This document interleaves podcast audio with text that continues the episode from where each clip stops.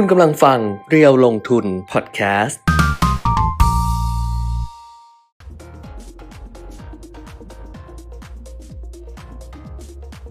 สวัสดีค่ะ สวัสดีครับ อัปเดตเทรนด์ลงทุนนะคะ วันนี้วันอังคารที่ 15 สิงหาคม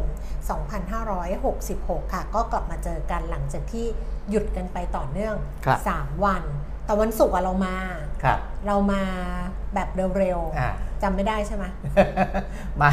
ไม่มาแบบเร็วๆแล้วเลิกเร็ว ใช่เออมาเร็วมา9บางคนก็ยังไม่ทันเข้ามาดูเลยใช่แล้วเราก็ไปแล้วอะไรเออย่างอนี้แล้วก็เลิกประมาณสัก10โมงครึ่งเออแล้วเราก็บอกว่าตอนเนี้ยอินเทอร์เน็ตดีครับ ไม่หลุดไม่หลุดปรากฏมันก็มีช่วงสะดุดหายไปอืมเราก็กลับมาต่อเนื่องอ่าเออเออแต่วันเนี้ยก็น่าจะคุยได้แบบยาวๆ ถ้ามีเรื่องคุยแต่ครัถ้าบไม่มีเรื่องคุยก็จบ เดี๋ยว ใน YouTube มันเบอร์เบอร์เดี๋ยวรีเฟรชกันนะไม่ต้องให้มันชัดก็ได้เบอร์อ่าๆไม่ได้เปลี่ยนมุมนะคะ ยังไม่ได้อ่าเปลี่ยใช้นมุมนี้ก่อน ใช่ไม่ได้เปลี่ยนมุมเพราะว่าพม่านหายไปเลยค่ะให้พม่านทำผืนเดียวไงเออคนทำพม่านอยู่ไกลไงก็อาจจะเดินทางมาเออพม่านอะทำผืนเดียวด้วยเพราะว่าเป็นรุ่นตกค้างเป็นพม่านขำอะไรอะ คือตอนแรกอะเขามาทำอะอืม ก็ดูทุกบานแล้วมีบานเนี้ยที่คือทุกบานเนี่ยทำหมดทำหมด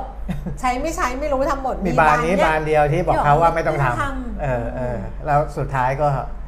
เรียกเข้ามาทำเพิ่มเติมอีกเออเออเพราะว่าแค่บาทเดียวพอตอนไลฟ์แล้วแสงจ้าครับแล้วเมื่อวานเจมส์ก็ยกกระถางต้นไม้อะ อันใหญ่มาเริ่มเลยอะไปตั้งอ๋อแล้วเจมส์ก็บอกว่าเฮ้ยจริงๆรับมันแดดไงรับแดดไม่เจมส์ก็บอกมันตั้งได้นะ ถ้าเออตั้งอะมันก็แสงจ้ามันก็จะหายไปเออเพราะว่ามันก็มีต้นไม้อยู่ข้างหลังเนี้ยอ่าก็เลยบอกว่าได้นะ แต่เจมส์ก็ต้องยกขึ้นยกลงทุกวันเจมส์บอกเอางั้นเราผ้าม่านดีกว่า ไม่ไหวเหมือนกัน ยกไม่ไหวเหมือนกันครับแต่ว่าถ้าเกิดผ้าม่านยังไม่มาพรุ่งนี้ลองไหม พรุ่งนี้ลองเอากระถางต้นไม้ไปตั้งอ๋อวันหนึ่งเอะไรอย่างเงี้ยได้เปลี่ยนมั่งออกจากมุมนี้ไปมั่งใช่ไปใช้มุมนู้นใช่มั่งอะเพราะฉะนั้นวันนี้นะคะทดสอบใครได้ฮะทดสอบได้ไม่แปลกได้ได้ทุกอย่างแหละ เพราะว่าอะไรเนี่ยจัดจัดอยู่เดินเดินไปไหนอะไรยังไงก็ได้หมดได้หมดได้หมดนี่ยังไม่ได้เข้าไอ้นี่เลยสตรีมมิ่งก็ได้หมดอีกเอาสวัสดีค่ะ สวัสดีทุกท่านนะคะ ที่ส่งข้อความมาครับทักทายกันในวันนี้ วันนี้น่าจะเริ่มใช้ชีวิตแบบปกติกันแล้วหลังจากที่วันหยุดผ่านพ้นไปอ่า นะคะแล้วก็สิงหาไม่มีวันหยุดแล้วนะ กันยาก็ไม่มีนะอืมกันยาไม่มีนะ กันยาไม่มีวันหยุดนะอ่าไปเจออีกทีตุลานี่ทำงานนับวันหยุดครับแล้วแป๊บแป๊บๆเดียวเห็นป่ะจะสิ้นปีแล้ว เออะอเออแป๊บเดียวเองอ่าไม่ได้อะไรเลยอืม เรื่องราวในประเทศเนี่ยก็คงยังเป็นเรื่องการเมือง เออแป๊บแป๊บๆเหมือนกันเนี่ยเลือกตั้งตั้งแต่ 14 พฤษภาจนกระทั่งเมื่อวาน 14 สิงหา 3 เดือน ครับ พฤษภา มิถุนาที่พฤษภาถึงมิถุนากรกฎาสิงหา 3 เดือน ครับ ก็ยังไม่มีรัฐบาลอะใช่ในส่วนเรื่องราวต่างประเทศที่จะพูดถึงวันนี้เนี่ยน่าจะเป็นเรื่องของอัตราแลกเปลี่ยนกับเรื่องของราคาทองคำนะครับ ทั้งในปัจจุบันและอนาคตนะ เดี๋ยวจะอ่า พูดถึงทิศทางแนวโน้มอะไรสักเล็กน้อยนะครับ ส่วนเรื่องการเมืองเนี่ยนะครับทางคุณวันมูฮัมหมัด นอมะทาประธานรัฐสภา บอกว่าเอ่อคือมีข่าวออกมานะว่าจะมีการนัดประชุมเพื่อที่จะเลือกนายกรัฐมนตรีเนี่ยอืมวันที่ 18 สิงหาหรือมอ22 สิงหาอืมแต่ว่าคุณวันมูฮัมหมัดนอมะทาเนี่ยบอกว่า เดี๋ยวรอดูอ่า สารรัฐธรรมนูญอ่าที่จะประชุมวันที่ 16 สิงหาก่อนอ่านะครับคือวันพรุ่งนี้ครันะบถ้าอ่ามีอ่าคำวินิจฉัยของอืมสารรัฐธรรมนูญออกมา ก็จะได้เป็นแนวทางที่ชัดเจนในการประชุมรัฐสภา แต่ว่าประชุมสภาเนี่ยอาพอพอสารรัฐธรรมนูญวินิจฉัย แล้วก็จะต้องมีการประชุมฝ่ายกฎหมายของสภาอืมนะครับเอาคำวินิจฉัยเนี่ยมาพิจารณาอีกทีหนึ่ง แล้วก็ประชุมวิปสามฝ่ายอืมนะครับในการที่จะเอ่อนัดประชุมกันรอบหน้านะครับ ก็คือคุณวันนอเนี่ยบอกว่าจะประชุมให้เร็วแหละอยากจะประชุมให้เร็ว เพราะว่าอยากจะมีรัฐบาลให้เร็วอืมนะครับ แต่ก็ขึ้นอยู่กับว่าสารรัฐธรรมนูญจะวินิจฉัยออกมาในวันที่ 16 สิงหาหรือวันพรุ่งนี้หรือไม่นะครับ อันนี้ก็เป็นเรื่องการเมือง น่าจะประมาณนี้แหละ นอกนั้นก็ค่ะเป็นการแบบอ่าทาง พรรคเพื่อไทยซึ่งเขาเป็นเป็นแกนนำจัดตั้งรัฐบาลก็เป็นอ่าบทบาทหลักของเขาแหละนะครับค่ะที่เขาจะไปรวบรวมเสียงนู่นนี่นั่นนะใครใครจะมารวมบ้างอืมอ่าแล้วก็สสเสียงพอไหมซึ่งมันไม่พออยู่แล้วนะครับใช่สุดท้ายก็ต้องใช้าจจะไปใช้เสีสยงสววเพิ่มเงินมาไปรวบรวมเสียงสวได้เท่าไหร่อะไรก็อันนั้นก็ว่ากันไปนะครับ แต่ว่าอ่าก็เชื่อว่าหรือว่าคาดกันว่า น่าจะถ้ามีการเลือกนายกรัฐมนตรีรอบนี้ควรจะได้นะครับอืมควรจะได้นะถ้าสวไม่เอาอีกไม่หือไม่อือไม่อืออ้าอ้าอะไรอีกก็เออโอ้ไม่ไหวแล้วนะเออมีคุณนพพดลถามว่าถ้ามีรัฐบาลใหม่แล้วเขาจะต้องเปลี่ยนประธานรองประธานสภาด้วยไหมครับนะครับเอ่อคือจริง ๆ ประธานสภาเนี่ยไม่น่าจะติดเงื่อนไขอะไรอืมนะครับ มีรองประธานสภาที่มาจากพรรคก้าวไกล ซึ่งตอนนี้นะครับมีดราม่าว่าอ้าวไม่รู้เรื่องเหรอเออโพสต์รูปเบียร์ไงเขาสื่อเขาเป็นคนรองใช่รองคนรองในใช่การโพสต์ไม่รู้เหรอโอ้โหดราม่าจะได้เขาดราม่ากันจนเอาเหรอเอออ่า craft เบียร์ไม่เหมาะสมร์อะไรอย่างนี้เหรอมันไม่ใช่ไม่เหมาะสมมันผิดกฎหมายไงอ่าเหรอก็กฎหมายมันเรายังโดนเลย เราโพสต์มีกระป๋องเบียร์อีน้องทนายความ inbox มาเลยเออเป็นอินฟลูเอนเซอร์เป็นบอกว่าพี่ต้องระวังว่าพี่เป็นเออคนมีชื่อเสียงอะเออถึงไม่มีข้อความ celebrity มีไม่มีข้อความโฆษณาคือเขาบอกว่าโพสต์จริงๆอะกฎหมายดิฉันก็ไม่ได้ไปศึกษาเรื่องปวดครับประปวดประสาทกับเรื่องพวกนี้อืมคือบอกว่าต้องไม่มีข้อไม่มีข้อความเชิญชวนเออเออแต่ของเนี่ยหมออ๋องเนี่ยอ่าเหมือนมาครบอ่าแต่ว่าเป็นเป็นเหมือนแอลกอฮอล์พื้นบ้าน เป็นเบียร์ craft ของเออพิษณุโลกอะไรอย่างนี้เออเออแล้วก็ทุกคนก็แบบก็ดราม่าก็ มันก็มันก็จะเรียกว่าดราม่าก็มันก็มันก็เป็นมันเรื่องกฎหมายเออแล้วหมออ๋องเขาก็ออกมาออกมาโพสต์อีกว่าเขาไม่ได้ทำอะไรผิดอืมคืออมเขาไม่ได้เมาแล้วขับอืมไม่ได้แบบอะไรอย่างเงี้ยเออแล้วนี้เหมือนกับของดีของจังหวัดที่แบบถ้าเราไม่พูดถึงว่ามันมีอะไรนั้นบ้างเนี่ยอืมมันก็เหมือนแบบว่าเอ้ยอาหารร้านนี้อะไรที่พี่ที่ไปอ่านนะที่ไปอ่านนะเออเขาก็เลยบอกว่าเขาไม่ได้ทำไม่เกี่ยวกับเรื่องศีลธรรมแต่คนมันไม่เรื่องศีลธรรมอืมมันเรื่องกฎหมายอ่าฮะคือมันเรื่องกฎหมายก็เลยมีเสียงเรียกร้องให้คุณวันนอร์เนี่ย เออเหมือนกับปลดอะไรประมาณนี้ครัก็บไม่รู้ไงโดยแบบอะไรเนี่ยครับทำทำได้หรือเปล่า แล้วมันก็จะมีเรื่องของตำแหน่งเออซึ่งเป็นตำแหน่งสำคัญอืมอีกตำแหน่งหนึ่งคือผู้นำฝ่ายค้านอืมนะครับ อันนี้ก็ต้องไปดูว่าอ่าถ้าหากว่าพักก้าวไกลไปเป็นฝ่ายค้านอืมและมีอ่าตำแหน่งนะครับของของผู้นำพักก้าวไกลเป็นตำแหน่งผู้นำฝ่ายค้านเนี่ยอ่าในตำแหน่งของรองประธาน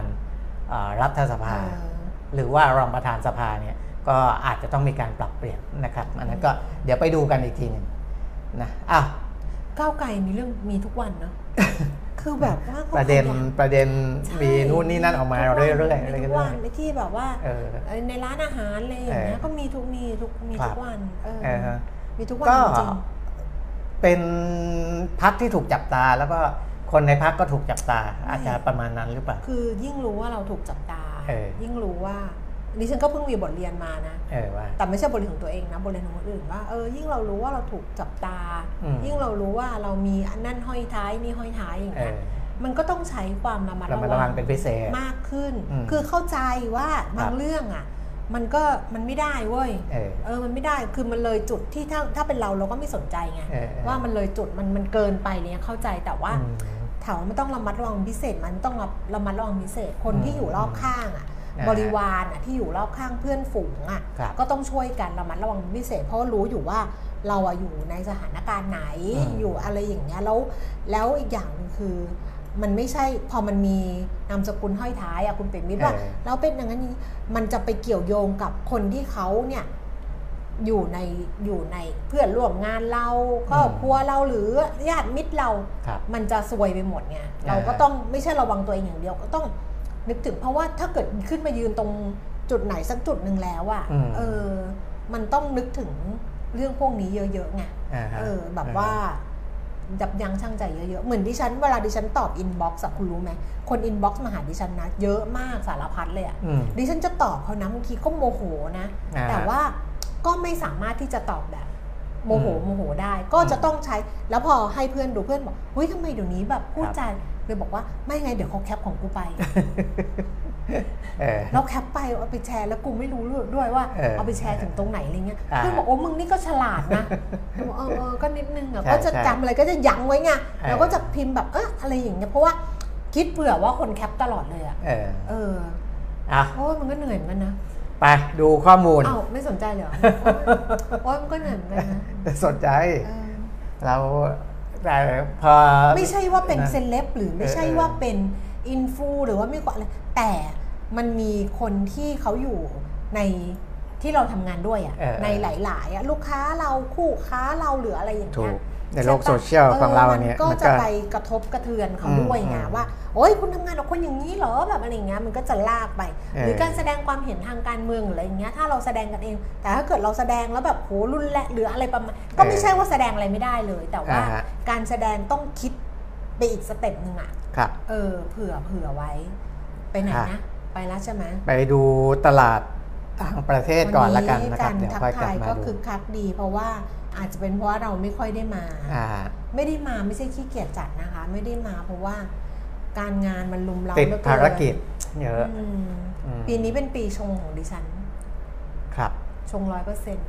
ก็แก้ไปแล้ว แก้แล้วแต่ว่าก็ตกบันไดของหายอ้าวอะไรอย่างเงี้ยอ๋อมีเยอะ เออเออเออ ซึ่งก็คิดอีกทีว่าอาจจะไม่เกี่ยวกับปีชง อ่า อาจจะเกี่ยวกับกูนี่แหละ ถ้ามึงใช้ชีวิตแบบนี้ก็ต้องเป็นแบบนี้เออปะค่ะ ไปนิวยอร์กกันเลยดีกว่าค่ะ ตลาดหุ้นต่างประเทศนะคะ เมื่อคืนที่ผ่านมาของเราเนี่ยเมื่อวานปิดนะคะ ของครับเขาเปิดทำการปกติ เพราะฉะนั้นก็จะเป็น ตลาดหุ้นคืนวันจันทร์นะครัคะบเมื่อคืนนี้ค่ะดาวโจนส์เนี่ยปรับตัวเพิ่มขึ้น 26.0.07%นะคะ การปิดของดาวโจนส์ช่วงที่ผ่านมาเราไม่ค่อยได้ดูกัน แต่ว่าสุดท้ายแล้วดัชนีอุตสาหกรรมดาวโจนส์ก็ยังอยู่ที่ระดับเหนือ 35,000 จุดค่ะครับเมื่อคืนนี้ปิดที่ 35,307 จุดนะคะ แล้วก็ NASDAQ ค่ะ เพิ่มขึ้น 143จุด1.05%ส่วน S&P 500 เพิ่มขึ้น 25.0.5%ค่ะทางซีของยุโรปนะคะลอนดอนฟุตซี่ร้อยลงไป 17.02% CAC 40 ตลาดหุ้นปารีสฝรั่งเศสเพิ่มขึ้น 8 จุด แล้วก็ DAX แฟรงเฟิร์ตเยอรมนีเพิ่มขึ้น 72 จุดนะคะ ในส่วนของเอเชียค่ะเช้าวันนี้ตลาดหุ้นโตเกียวนิเกอีช่วงเช้าเพิ่มขึ้นมา 255 จุดค่ะ บวกไป 0.8%ห่างเสียงฮ่องกงลดลงไป 200จุด1%แล้วก็ CSI 300 ตลาดหุ้นเซี่ยงไฮ้ลดลง 13.0.3%ค่ะ ก็กลับมาดูความเคลื่อนไหวของตลาดหุ้นบ้านเรา ซึ่งเหมือนกับไม่ได้ดูนานอะเหมือนกับห่างห่างตลาดหุ้นไปนานเหมือนกันนะอ่ากลับมาวันนี้ครับดัชนีราคาหุ้นก็ไม่ได้เปลี่ยนแปลงไปจากช่วงก่อนหน้านี้ เพราะว่าเปิดมาวันนี้ 1,534 จุดนะคะ ลงไปต่ำสุด 1,528 จุด แล้วก็สูงสุด 1,535 จุดค่ะ ล่าสุดค่ะ 10นาฬิกา24 นาทีดัชนีราคาหุ้นเคลื่อนไหวอยู่ที่ 1,529.99 จุดค่ะ ปรับตัวลดลงไป 5.17 จุด 0.34%มูลค่าการซื้อขาย 10,000 ล้านบาท เซ็ตฟิ947.53 จุดลงไป 3.70 จุด มูลค่าการซื้อขาย 6,270 ล้านบาทค่ะ ดูต่อสำหรับหุ้นที่มีมูลค่าการซื้อขายสูงที่สุด 10 อันดับนะคะ เช้านี้อันดับ 1 เป็นหุ้นของ K-Bank ค่ะ ธนาคารกสิกรไทย ราคา 126 บาท 50 ลดลง 1 บาท 50 สตางค์ แบงก์กรุงเทพ 172 บาท 50 ลดลงไป 1 บาทนะคะ CPO 61 บาท 75 เพิ่มขึ้น 25 สตางค์ค่ะ บ้านปู 9 บาท 30 ลดลง 5 สตางค์ซิริ1บาท 87 สตางค์เพิ่มขึ้น 5 สตางค์ EA 59 บาท 25 เพิ่มขึ้น 50 สตางค์เซนเทลนะคะ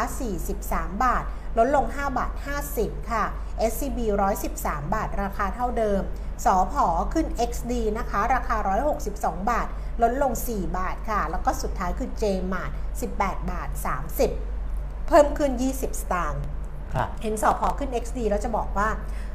งบการเงินไตรมาส 2 แล้วก็งวด 6 เดือนที่จะทยอยประกาศสัปดาห์นี้ครับสัปดาห์นี้เนี่ยน่าจะสุดท้ายแล้วสำหรับอืมบริษัทในตลาดหลักทรัพย์นะคะ ครึ่งปีเนี่ยมีหลายบริษัทที่มีการจ่ายเงินปันผลระหว่างการอืมเพราะฉะนั้นเนี่ยก็ลองดูก็แล้วกันครับ นะเพราะว่าเมื่อก่อนเนี่ยอาจจะแบบว่างวดสิ้นปี แต่อ่าตอนหลังนี่มีหลาย ๆ บริษัทที่แบบว่าจ่ายทุกครึ่งปีครับแล้วก็มีบางบริษัทจ่ายมันทุกไตรมาสเลยคุณปีอย่างนี้อืมเออ ก็ดีเหมือนกันอ่าอย่างที่ดูใน top 10 เนี่ย อย่าง CENTEL เนี่ยอืมราคาลงไปเยอะค่ะ11%เลยอืมเขาน่านะครับจะมีอะไรขค่อนข้างแรง ก็เป็นเรื่องของงบการเงินนี่แหละอืมนะครับ เพราะว่าอ่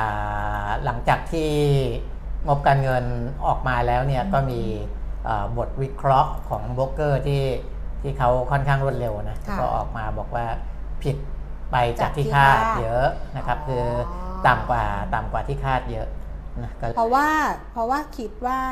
คิดว่านี่ไงอืมคิดว่าน่าจะฟื้นตัวน่าจะดีแล้วอะไรอย่างเงี้ยเออใช่ไหมแต่ใช่ไม่ได้ดูเรียนก็ไม่ได้ดูเหมือนใช่กันนะครับก็ก็จริงๆอะคิดคิดว่าน่าจะดีกว่านี้ค่ะนะครับเพราะว่าการท่องเที่ยวกลับมาอะไรกลับมาใช่ใช่นะครับใช่แต่เขามีบางเรื่อง เช่นอ่า ค่าเช่าอ่าที่หัวหินอ๋อก็สูงกว่าที่คาดหรืออมอ่าบางแห่งนะสำหรับผู้เข้าพักบางแห่งก็อาจจะอ่าต่ำกว่าที่คาดอะไรพวกนี้นะครับ แต่ก็ชี้ให้เห็นว่าตอนเนี้ยหลักๆเลยเนี่ยในการนำมาตัดสินใจในการลงทุนสำหบหุ้นเนี่ยรายตัวเนาะเออก็จะเป็นเรื่องของบผลการเงินงานเป็นหลักอืมเพราะว่าเอ่อถ้าหากว่าไม่มีข่าวรั่วหลุดออกมาก่อนหรืออะไรต่ออะไร ก็ต้องมาดูกันอืมณวันที่ เผยแพร่ผลการดำเนินงานนั่นแหละนะครับอืมอะอันนี้เป็นเอ่อตลาดหุ้นนะคะครับส่วนข้อมูลอื่นๆ ค่ะ อัตราแลกเปลี่ยนค่ะ ดอลลาร์บาทนี่ก็ยังคงอยู่โซนอ่อนค่านะคะ 35 บาท 27 สตางค์ค่ะก็อ่อนค่าลงมา 5 สตางค์ อ่อนค่าสุดเนี่ย 35 บาท 42 สตางค์ค่ะ แล้วก็แข็งค่าสุดก็คือ 35 บาท 22 สตางค์ ส่วนราคาทองคำนะคะ เช้าวันนี้ 1,905 เหรียญต่อออนซ์ค่ะ ราคาในบ้านเรารับซื้อคืนทองคำแท่งบาทละ 31,750 ขายออกบาทละ 31,850 ค่ะ แล้วก็ราคาน้ำมันค่ะ West Texas นะคะ 82 เหรียญ 61 เซนต์ เพิ่มขึ้นมา 7 เซนต์ Brent 86 เหรียญ 31 เซนต์เพิ่มขึ้น 10 เซนต์แล้วก็ดูไบนี่เป็นราคาเก่าอยู่ที่ 87 เหรียญ 63 เซนต์ต่อบาร์เรลค่ะ น้ำมันก็ยังโซนสูง เพราะฉะนั้นก็มีโอกาสที่แบบว่าราคาน้ำมันจะขยับขึ้น ครับ ขึ้นไปได้ ขึ้นไปได้เรื่อยอือฮึๆอืมไม่เหนื่อยไม่พักอะไม่อะไรทั้งนั้น อ้าว จบอ่าก็ในฝั่งสหรัฐอเมริกาเนี่ย ตอนนี้ข้อมูลยังไม่มีอะไรที่เปลี่ยนแปลงไปอย่างมีนัยสำคัญค่ะนะครับ แต่ว่าเอ่อในที่ที่ค่อนข้างที่จะให้ความสำคัญกันเยอะช่วงนี้อืมคือจีนนะครับอืมอืมจีนเนี่ยมีหลายมุมเลย เดี๋ยวมาดูกันนะครับ แล้วก็เอ่อค่าเงินที่บอกว่าเงินบาทอ่อนเนี่ยนะครับ จริง ๆ เงินสกุลเอเชียในหลายๆ สกุลก็อ่อนอ่ลอนงใช่ด้วยไหมเช่นกันเพราะว่าดอลลาร์เขาแข็งค่ะ นะครับดอลลาร์เขาแข็งแล้วก็จีนก็มีปัญหาภายใน ซึ่งเดี๋ยวจะไล่เรียงไปให้เนี่ยนะครับแต่อย่างไรก็ตามคือคือเงินหยวนของจีนเนี่ยถ้าดูเป็นรายวันนะครับก็อาจจะค่อนข้างอ่อนค่อนข้างเร็ว แต่ถ้าดูเป็นรายสัปดาห์ล้วกันนะครับยาวขึ้นอีกนิดนึง จะเห็นว่าเงินวอนกับเงินเยน เงินวอนเกาหลีใต้ แล้วก็เงินเยนญี่ปุ่นเนี่ยอ่อนมากกว่านะครับอย่างเงินวอนเนี่ยหสัปดาห์อ่อนไป 2%เยนอ่อน 1.5%ใน 1 เดือนเนี่ยเงินวอนอ่อนไป 4.4%แล้วก็เยนอ่อนไปถึง 4.9%เลยนะครับในขณะที่เงินบาทของไทยเรา 1 สัปดาห์อ่อนลงแค่ 0.74% 1 เดือนอ่อนลง 1.97 นะครับ เอ่อจะเพราะฉะนั้นเนี่ยอืมเงินบาทเราเนี่ยเมื่อเทียบกับวอนและเทียบกับเยนเนี่ยเราแข็งกว่าเขาอย่างมีนัยสำคัญทีเดียวนะครับอืมแต่ว่าอ่าคนอ่าที่จะไปเที่ยวเนี่ยส่วนใหญ่ก็จะรอให้อากาศมันเย็นลงก่อนอือฮึเพราะว่าอ่าก็ไปปลายปีอะนะช่วงหลังครึ่งหลังของเดือนตุลาคมก็คงจะไปกันเยอะนะครับ แต่บางคนอาจจะแลกเงินไว้ก่อนอืมก็ก็ก็จะได้เปรียบในช่วงนี้ซึ่ง เงินวอนกับเงินเยนเขาค่อนข้างที่จะอ่อนค่าลงเร็วกว่าเงินบาทนะครับ ส่วนเดี๋ยวเงิดูก่อนนะฮะวอนเนาะยี่สิบหกสามเก้าเออคุณแก้มยังเหลืออยู่นี่แลกไปคราวก่อนเลยเยอะเลย เออเอออ่าเงินเยนก็เหลือนะ แต่เหลือเป็นเหรียญเอองั้นเหลือเป็นเหรียญแล้วก็ก็ไม่ได้ทำแล้วก็กะว่าเออก็ไปอีกอะไรเงี้ยครับแล้วก็ เคยเอาเหรียญเยนอะอืมไปจ่ายตังค์ที่เซเว่นเขารับปะ จ่ายเหรียญบาท น้องเขาบอกว่า ขอโทษนะเหรียญปลคะอมเหรียญปลอมค่ะ เออ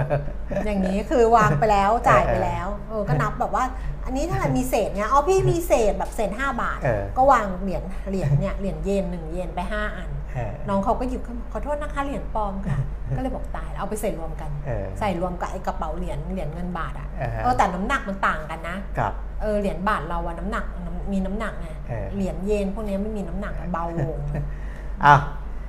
นะก็อัตราแลกเปลี่ยนประมาณนี้ แต่ที่จะโฟกัสกันก็คือเรื่องของจีนนะครับอ่าจีนเนี่ย มีข่าวเอาอย่างนี้ไล่ไล่ไปเลยละกันจริงๆก็มีหลายหลายเรื่องนะครับ เรื่องของเออที่ออกมาล่าสุดเลยสำนักงานสถิติแห่งชาติจีน หรือว่า NBS นะครับเพิ่งรายงานออกมาวันเนี้ยอืม15 สิงหาคมเนี่ยนะครับบอกว่าภาคอ่าการผลิตภาคอุตสาหกรรมเดือนกรกฎาคมเนี่ย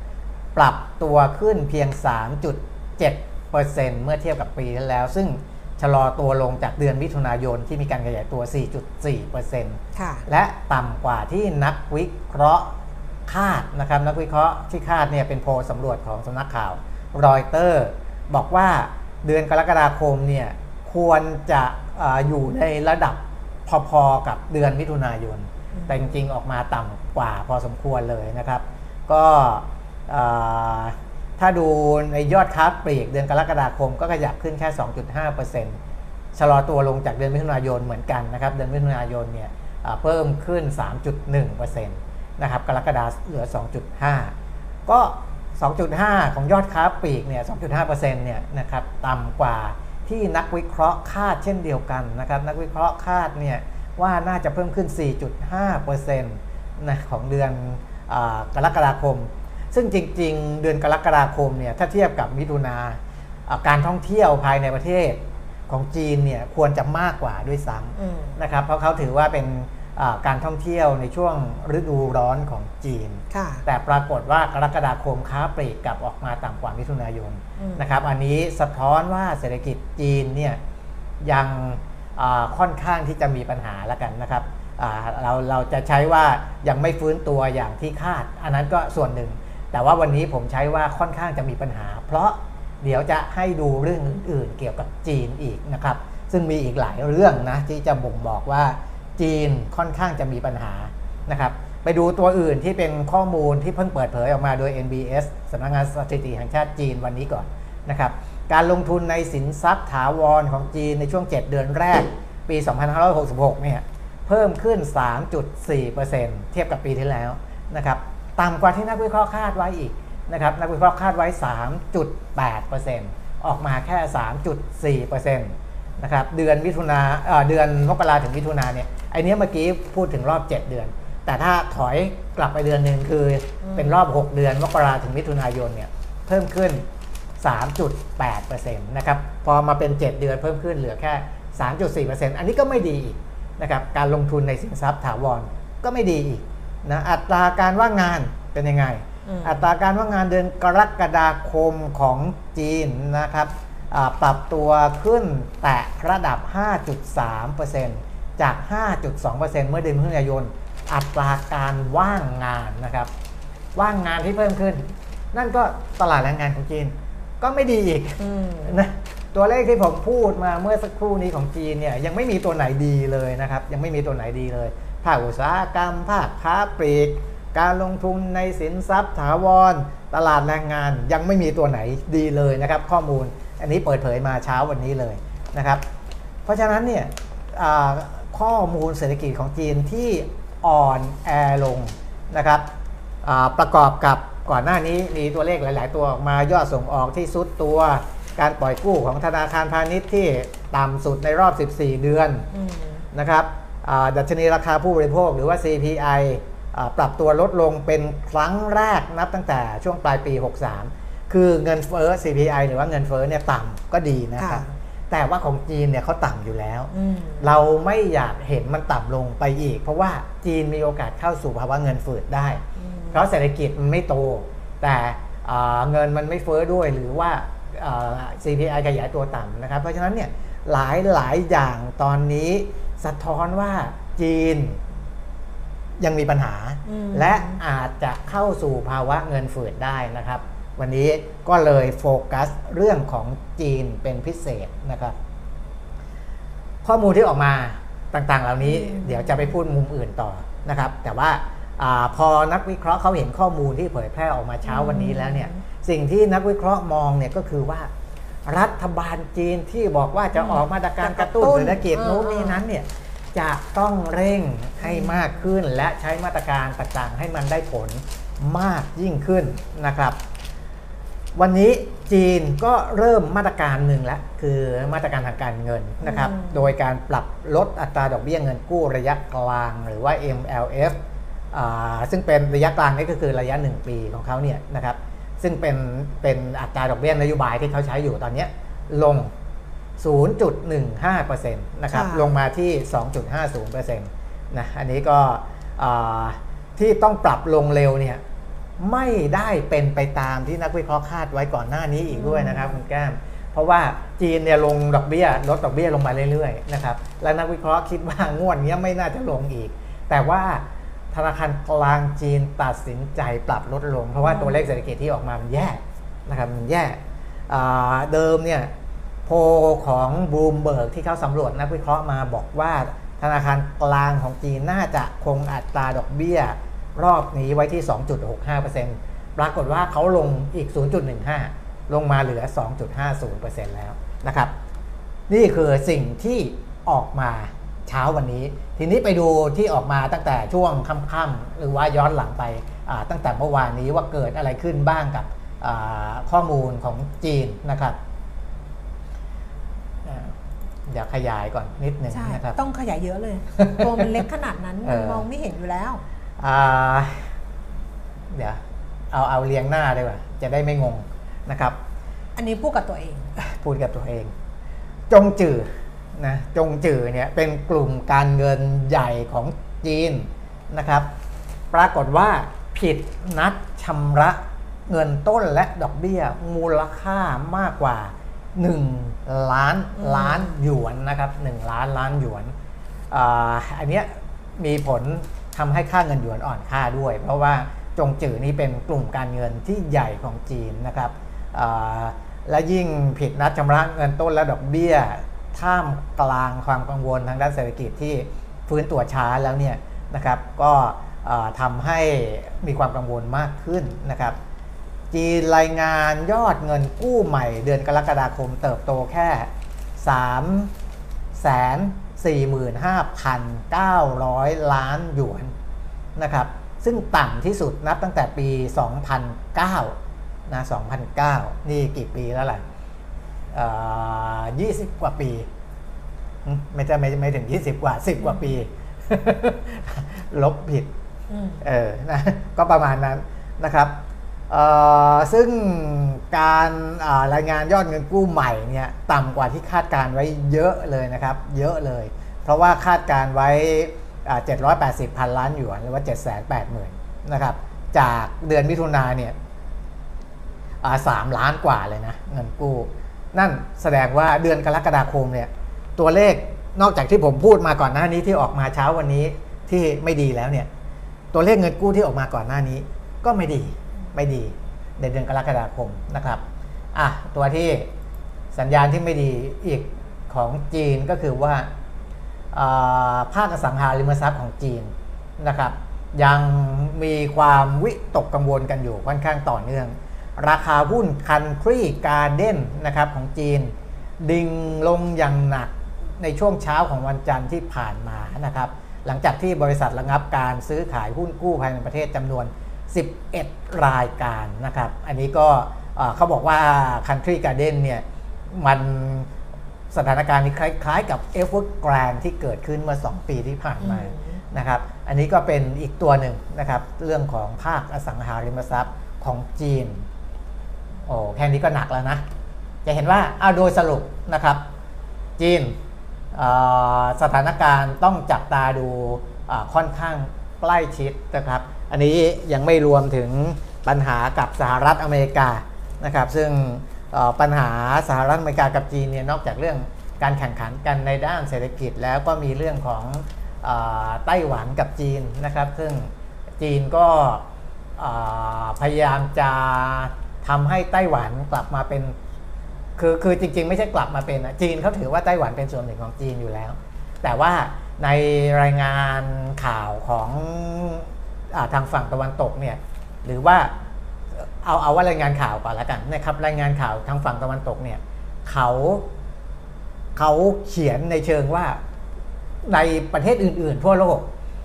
นะครับมองว่าไต้หวันไม่ได้เป็นส่วนหนึ่งของจีน อันนี้เป็นประเทศอิสระพูดง่ายๆนะครับ แต่ต้องบอกก่อนนะว่านี้เป็นสื่อในฝั่งตะวันตก ถ้าสื่อของจีนเองจีนจีนเขาก็ต้องต้องต้อง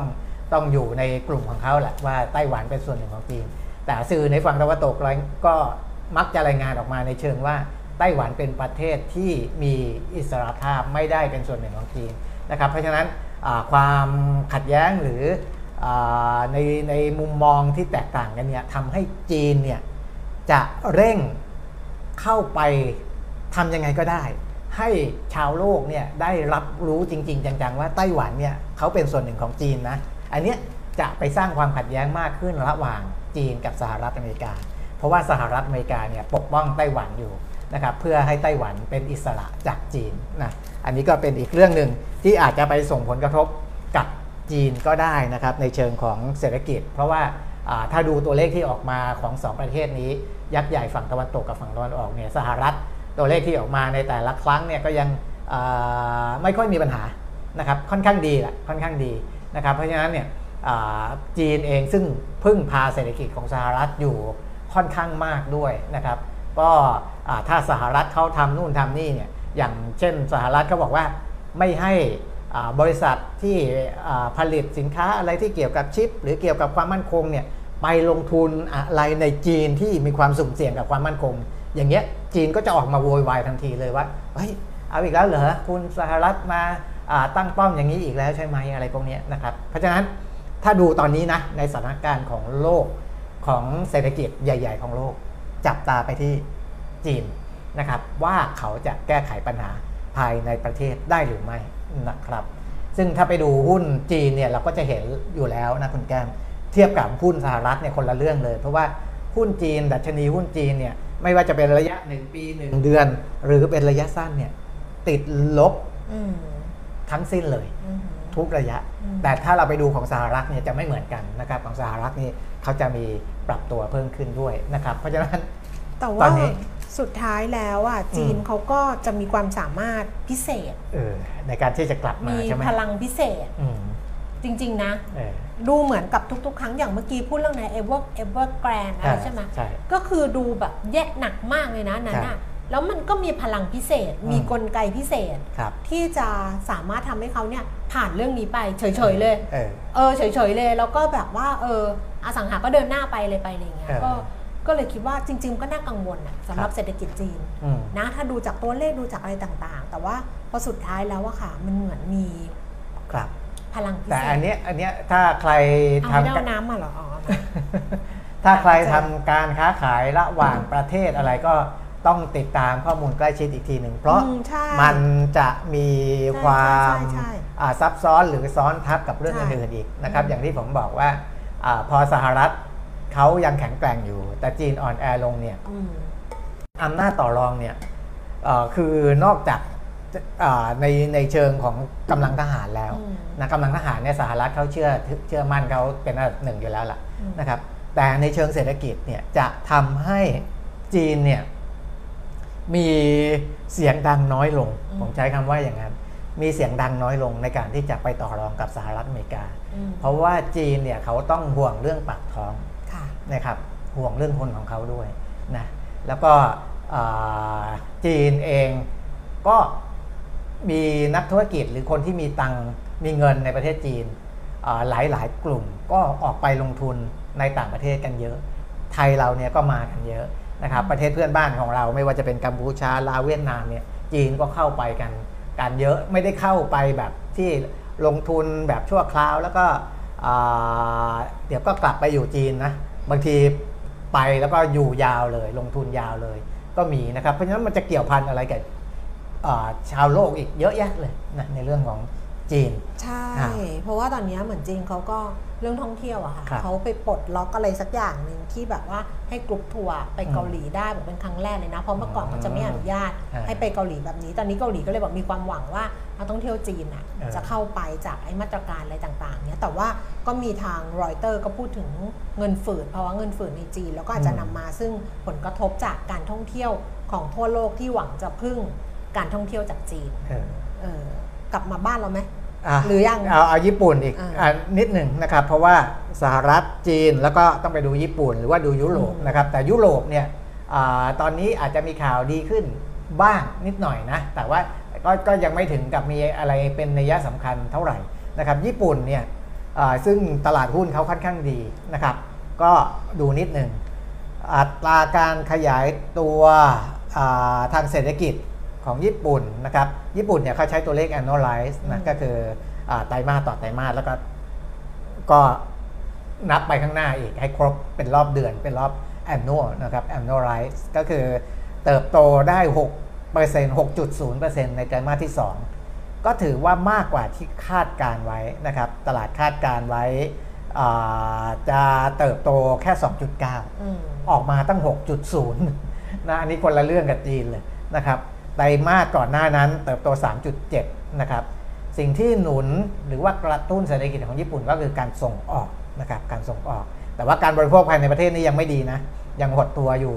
0.5%เมื่อเทียบไตรมาสต่อไตรมาสนะครับ อะ ส่วนค่าเงินเยนบอกไปแล้วนะอ่อนค่าลงมากที่สุดนับตั้งแต่เดือนพฤศจิกายนปีที่แล้วนะครับ แล้วก็อ่าก็ก็คนที่จะ ใช้เงินเยนนี่ก็ก็ช่วงนี้ก็ยังถือว่าเป็นจังหวะที่ดีอยู่นะครับ เพราะว่าเงินเยนเขาอ่อนค่ามากกว่าของเราค่อนข้างเยอะนะครับอะกลับมาไทย กลับมาไทยจริง ๆ ก็ไม่มีอะไรหรอกค่ะ เพราะว่าตอนนี้น่าจะรอเรื่องของรัฐบาลใหม่ครับแต่มันก็กลายเป็นว่าไอ้สิ่งที่มันเกิดขึ้นแล้วมันยังไม่แน่มีความไม่แน่นอนครับอย่างเงี้ยซึ่งตอนนี้ถามว่ายังแน่นอนไหมมันก็ยังไม่แน่นอนอยู่ดีอ่ามันก็เลยทำให้บรรดาสำนักวิจัยเนี่ยเขาเตรียมที่จะปรับ ไอ้ตัวประมาณการ GDP อะค่ะ จากที่มองไว้ว่าเออมันจะเติบโตได้มากมากกว่าที่คือไม่เติบโตได้อย่างที่เราแบบว่าโอเคพอได้อะไรเงี้ยครับมันก็จะกลายเป็นว่าจะถูกหั่นลงมาอืมก็ต้องไปตามเรื่องนั้น เพราะว่าหนึ่งคือการเมืองสองคือส่งออก แล้วก็สามก็คือท่องเที่ยวครับก็ยังเป็นประเด็นอยู่กรุงเทพธุรกิจเขารวมมาเมื่อวานนี้ บอกว่าแนวโน้มการปรับประมาณการ GDP ในปี 2566 นะคะสำนักแรกก็คือแบงก์ชาติเนี่ยปัจจุบันให้ไว้ที่ 3.6%สำหรับอืมการขยายตัวในปีนี้นะคะ แนวโน้มเนี่ยอาจจะเหลือประมาณสัก 3 กลางครับๆจริง ๆ 3.6มันก็กลางๆ อยู่แล้วไงอ่าแต่ว่าจะลงมาได้อีกนิดหน่อยอะไรประมาณเนี้ยเออของ SCB I IEC ใช่ไหมสำนักวิจัยของ SCB ก็ให้ไว้ 3.9 นี้ให้ไว้สูงนะคะ ก็น่าจะปรับเหมือนกัน ของศูนย์วิจัยกสิกรไทยให้ไว้ 3.7ครับก็น่าจะปรับเกียรตินาคินพัทระให้ไว้ 3.3 TTB ให้ไว้ 3.4 แล้วก็ CNB ไทยให้ไว้ 3.3 เป็นตัวเลขเดิมอะค่ะ แต่ว่าทุกทุกสำนักก็น่าจะมีการปรับประมาณการของ GDP ลดลง เพราะว่าการค้า ของโลกเนี่ยหดตัวก็ส่งผลให้การส่งออกของไทยเนี่ยฟื้นตัวได้ค่อนข้างจำกัดนะคะจำนวนนักท่องเที่ยว ถึงจะกลับมาจำนวนเนี่ยสูงกว่าช่วงก่อนโควิด แต่ว่าค่าใช้จ่ายต่อคนเนี่ยก็ยังต่ำอยู่ครับจำนวนเนี่ยเพิ่มขึ้นแต่ว่าค่าใช้จ่ายต่อทริปเนี่ยจากเดิมนะคะช่วงก่อนโควิดเนี่ยต่อคน 4,635 บาท ก็ลดลงมา 32%นะเหลือ 3,130 บาทอืมคือของเรามันถูกด้วยแหละอ่าฮะเออของเราอะของกินของใช้เรามันราคาถูกไงครับเพราะฉะนั้นเขาก็ไม่ต้องเขาก็ชอบอะอืมเขาจ่ายเงินไม่เยอะอะโอ้ยี่สิบบาทอะกินได้อ่าอ่ายี่สิบบาทแล้วกินไอ้นี้ได้แล้วอะข้าวไข่เจียวผัดไทยเออใช่ซึ่งใช่ข้าวไข่เจียวผัดไทยแบบ 20 บาทอะมันก็ก็เป็นอิ่มนะอิ่มแล้วแล้วมันเป็นอาหารที่ไอ้นี่แล้วอะแบบทำคอนเทนต์ได้มันสร้างชื่อแล้วอะว่าถ้ามาเมืองไทยกินข้าวไข่เจียวเออกินผัดไทยอะไรอย่างเงี้ยเอออัอันนี้ก็คือแบบ ก็คือปังแล้วอะเออเออ เพราะฉะนั้นเนี่ย20บาทได้เท่าไหร่อะดอลลาร์หนึ่งสามสิบห้าบาทเออแบบเฟืองสลึงเองเออสำหรับเขาเวลาจ่ายอะไรประมาณเนี้ยอืมอืมก็นั่นแหละของเรามันถูกด้วยการใช้จ่ายของเขาก็ลดลง เพราะฉะนั้นมันก็เลยทำให้ต้องดูล่ะค่ะว่า พอการใช้จ่ายของนักท่องเที่ยวลดลงแล้วเนี่ย ผลกระทบที่มันจะเกิดขึ้นอะอืมไม่ใช่คือผลกระทบคือคือแบบไอ้ไอ้แต่การไท่องเที่ยวอะเขาก็ต้องหามาตรการ ที่จะทำยังไงใช่ที่พูดมาตั้งนานแล้วกระตุ้นให้เกิดการใช้จ่ายให้มากใช้ขึ้นจ่ายมากขึ้เอนอแล้วให้ซื้อมากขึ้นให้ใช้มากขึ้นอืมให้อะไรมากขึ้น แต่เราอะตอนอาจารย์สมคิดอยู่อาจารย์สมคิดจาตุศรีพิทักษ์อะเอออาจารย์สมคิดพยายามทำเรื่องนี้มากเลยนะอ่าเหมือนของฝากเนี้ยแค่แบบกะละแมยกตัวอย่างกะละแมอืมเหมือนไปญี่ปุ่น ญี่ปุ่นมีอะไรมีแป้งมีน้ำตาล มีกวนกวนๆไปกวนกวนๆมาขนมมีอยู่แค่เนี้ยเออแต่แพ็กเกจเออ แบบโอ้ใครก็อยากซื้อฝากอืมขนมถามว่าอร่อยไหมดิฉันก็ไม่ค่อยกินอะนะอืมอืมเออหลังๆไปก็ไม่ซื้ออะไรแบบไม่ได้ซื้อแล้วมันก็มีแต่แป้งน้ำตาลอะไรประมาณเนี้ยอ่าแต่ของเราอย่างเงี้ยบอกว่าอาจารย์สมคิดเคยพูดที่ธรรมศาสตร์โอ้โหเป็น 20 ปีที่แล้วมั้งตอนนั้นว่าอีกะละแมอะกะละแมบ้านเราอะซึ่งมันก็หนึดๆอะมันก็เอานะแต่ถ้าเกิดมันอยู่ในแพ็กเกจที่มันดูแบบ มันก็ขายได้ 30 บาทเออแต่พอทำแพ็กเกจแบบอะไรเงี้ยเป็นของฝากมันขายได้เป็นร้อยไงเออหรืออาจจะมากกว่านั้น 2 3 0 0 บาทมันขายได้อยู่แล้วไงอืมเออแต่ว่า ไม่รู้ว่ามันไม่รู้เหมือนกัน เราก็ทำไปไม่ถึงจุดนั้นนะก็ก็ต้องต้องทำพยายามพยายามทำต่อเนื่องไม่ถึงจุดพยายามทำต่อเนื่อง แล้วก็พยายามอ่าคือการท่องเที่ยวเองเนี่ยถูกไปหมดอะมต้องต้องไปอ่าใช้วิธีร่วมมือกับ ที่อ่าหน่วยงานนู้นนี้นั้น หรือเขาคงทำแหละเราก็อย่าไปนี่หรือ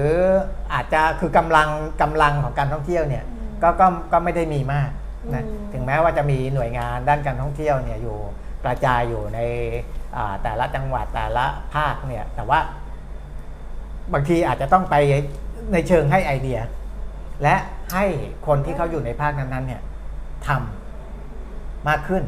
จริงจังมากขึ้นนะครับ เพื่อที่จะให้ภาพรวมการท่องเที่ยว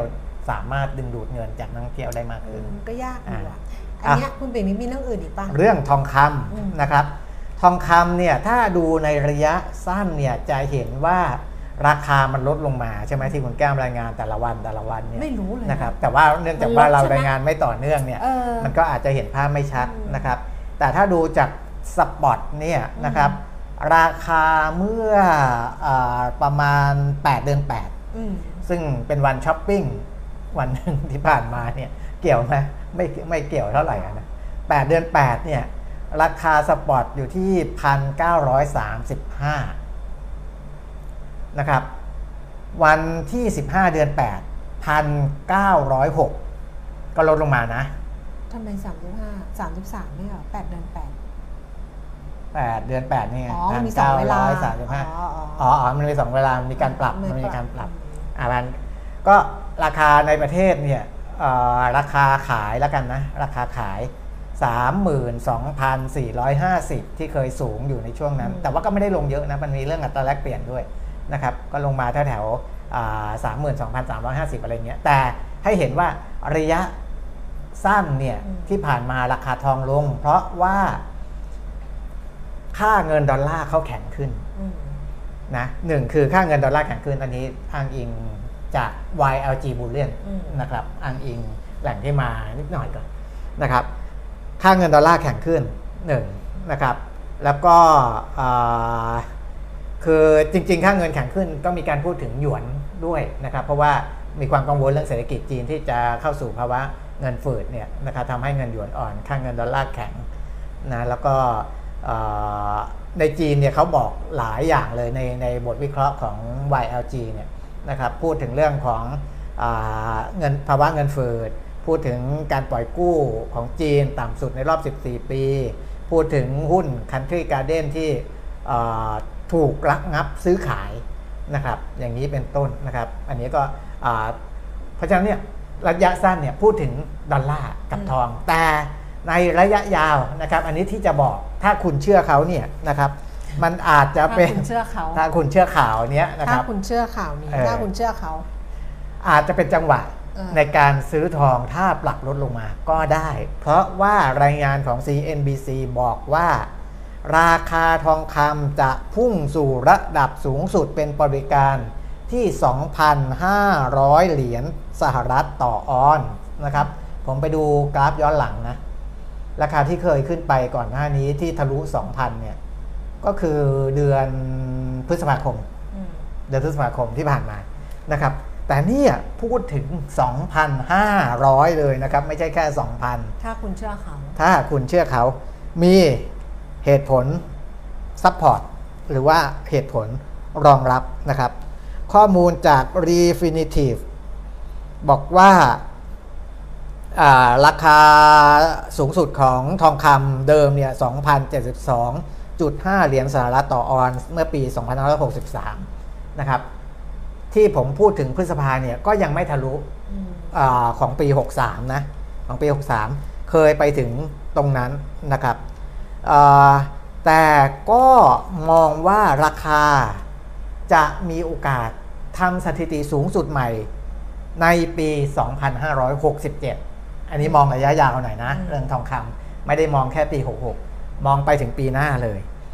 คุณบาทเมเล็กกรรมการผู้จัดการของ TD Security แล้วก็หัวหน้าฝ่ายกลยุทธ์สินค้าโภคภัณฑ์โลกนะครับอ่าหรือว่า Commodity เนี่ยซึ่งทองคำก็เป็นหนึ่งในอ่าสินค้า Commodity นะครับบอกว่าราคาทองคำเนี่ยมีแนวโน้มที่จะซื้อขายในระดับสูงกว่า 2,100 เหรียญสหรัฐต่อออนซ์ในช่วงปลายปีนี้อืมเอาปลายปีนี้เนี่ยยังไม่ถึง 2,500 นะ 2,001 ไปก่อนนะครับ 2,100 และปีหน้าปี 2,567 ก็จะมีแรงหนุนต่อเนื่องไป โดยแรงสนับสนุนหลักมาจากการที่ธนาคารกลางสหรัฐ จะเริ่มหยุดวัฏจักรดอกเบี้ยขาขึ้น อันนี้พูดถึงหยุดวัฏจักรดอกเบี้ยขาขึ้นก่อนนะ แต่ว่ามีบางสำนักบอกว่า ดอกเบี้ยเนี่ยจะเริ่มลงอืมพอดอกเบี้ยเริ่มลงเนี่ยอ่าจะมีผลกับราคาทองคำนะครับ คุณ David Neuhauser ผู้ก่อตั้ง r i v e r m o r Partners บอกว่าอ่าตัวเองก็มีมุมมองมุมมุมมอง มุมมองเรา project เสียงเยอะไง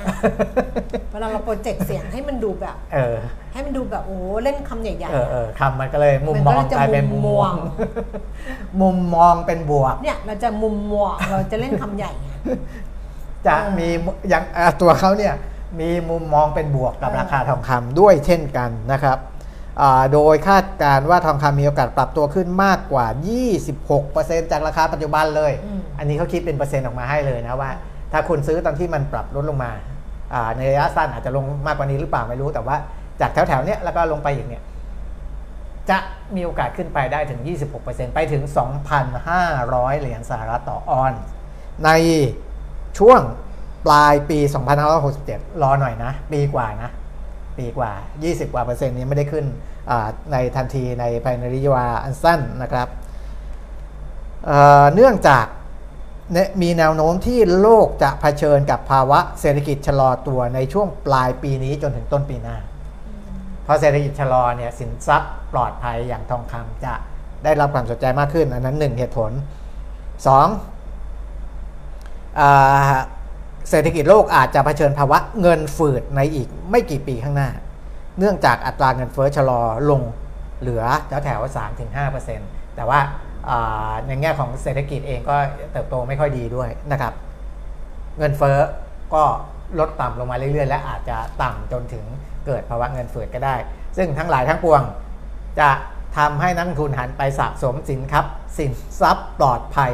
คือทองคำมากยิ่งขึ้นนะครับ อันนี้คือเรื่องของ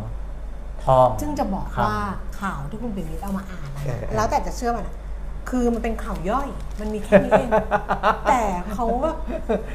ทำให้มันใหญ่โหแบบอะไรอย่างเงี้ยแบบมันมีแค่เนี้ยไม่ได้อ่านข่าวนี้ทั้งหมดข่าวไม่ไม่วันนึงไม่จบอะเนี่ย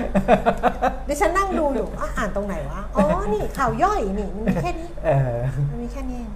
อืมถ้าแล้วก็เนี่ยโอ้โหถ้าอ่านข่าวลีดหน้านี้นี่เล่นเป็นวันเลยอะอะอืมนะอันนี้ก็เป็นเรื่องหลักๆก็เออน่าจะครบถ้วน นี่เดี๋ยวก่อนนะให้พักแป๊บหนึ่งนะ พอดีครับ คุณจอมคนกระชากกระเขาบอก อย่าลืมแชท GPT นะครับตอนแรกบอกไม่เอาไง อ้าวอ้าวอ้าวปิดท้ายด้วย Chat GPT คุณแก้มมีเรื่องอื่นไหมอะเมื่อกี้พูดอะไรนะ ปิดท้ายด้วย Chat GPT และอะไรอีกคุณแก้มมีเรื่องอื่นหรือเปล่า เรื่องเรื่องนี้เรื่องอื่นไม่ใช่ดิฉันน่ะ จะบอกว่าวันก่อนเราคุยกันเรื่องมิจฉาชีพใช่ไหมเออเออ เอาทำไมมันค้างไปอะ อ้าว YouTube อะ หน้ากำลังเวอร์เวอร์เจมส์เจมส์เอาอีกแล้วเหรอกแล้วอะ เออเอามันจะเป็นช่วงนี้เนาะกำลังจะเข้าใช่นี่เลยอะ11 โมงแล้วอะไปตั้งเวลาอะไรมันจะเป็นช่วงนี้เลยนะ 11 โมงปุ๊บค้างเลยเออมันจะเป็นช่วงไอ้นี้ด้วยนะ ช่วงไอ้มันจะเป็น YouTube ด้วยแล้วก็ไม่นี่ก็เป็น Facebook, Facebook ก็ด้วเป็ยนใช่ ก็เลยแบบสงสัยว่าอืมอะไรจริง ๆ เน็ตมันก็ไม่หลุดนะ ตรงนี้มันไม่ได้มีอะไรหลุดแต่งงไงว่าสองวันแล้วเออเอออะ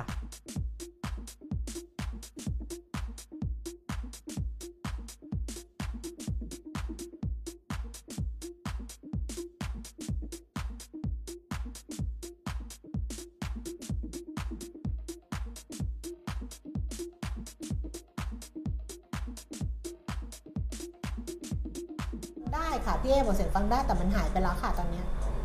เขาไม่มีแต่เสียงแล้วครับตอนนี้ตอนนี้มีแต่เสียงแต่ว่าอ้าวแล้วเห็นเสียงตึงเสียงเสียงขึ้นแล้วๆอ๋อเสียงมาแล้วภาพค้างเออ้เสียงเสียงยังมีอยู่ไหมมีนี่ไงเปิดฟังอยู่เสียงมีนี่ไงเอาโอเค แต่ว่าเพราะฉะนั้น ภาพก็จะค้างอยู่หนะก็คือก็คือเสียงต่อเนื่องไปเลยนะ ถ้าอย่างนั้น ใช่แต่หน้าก็จะค้างอยู่เออ ทุเรศทุเรศแบบ ไม่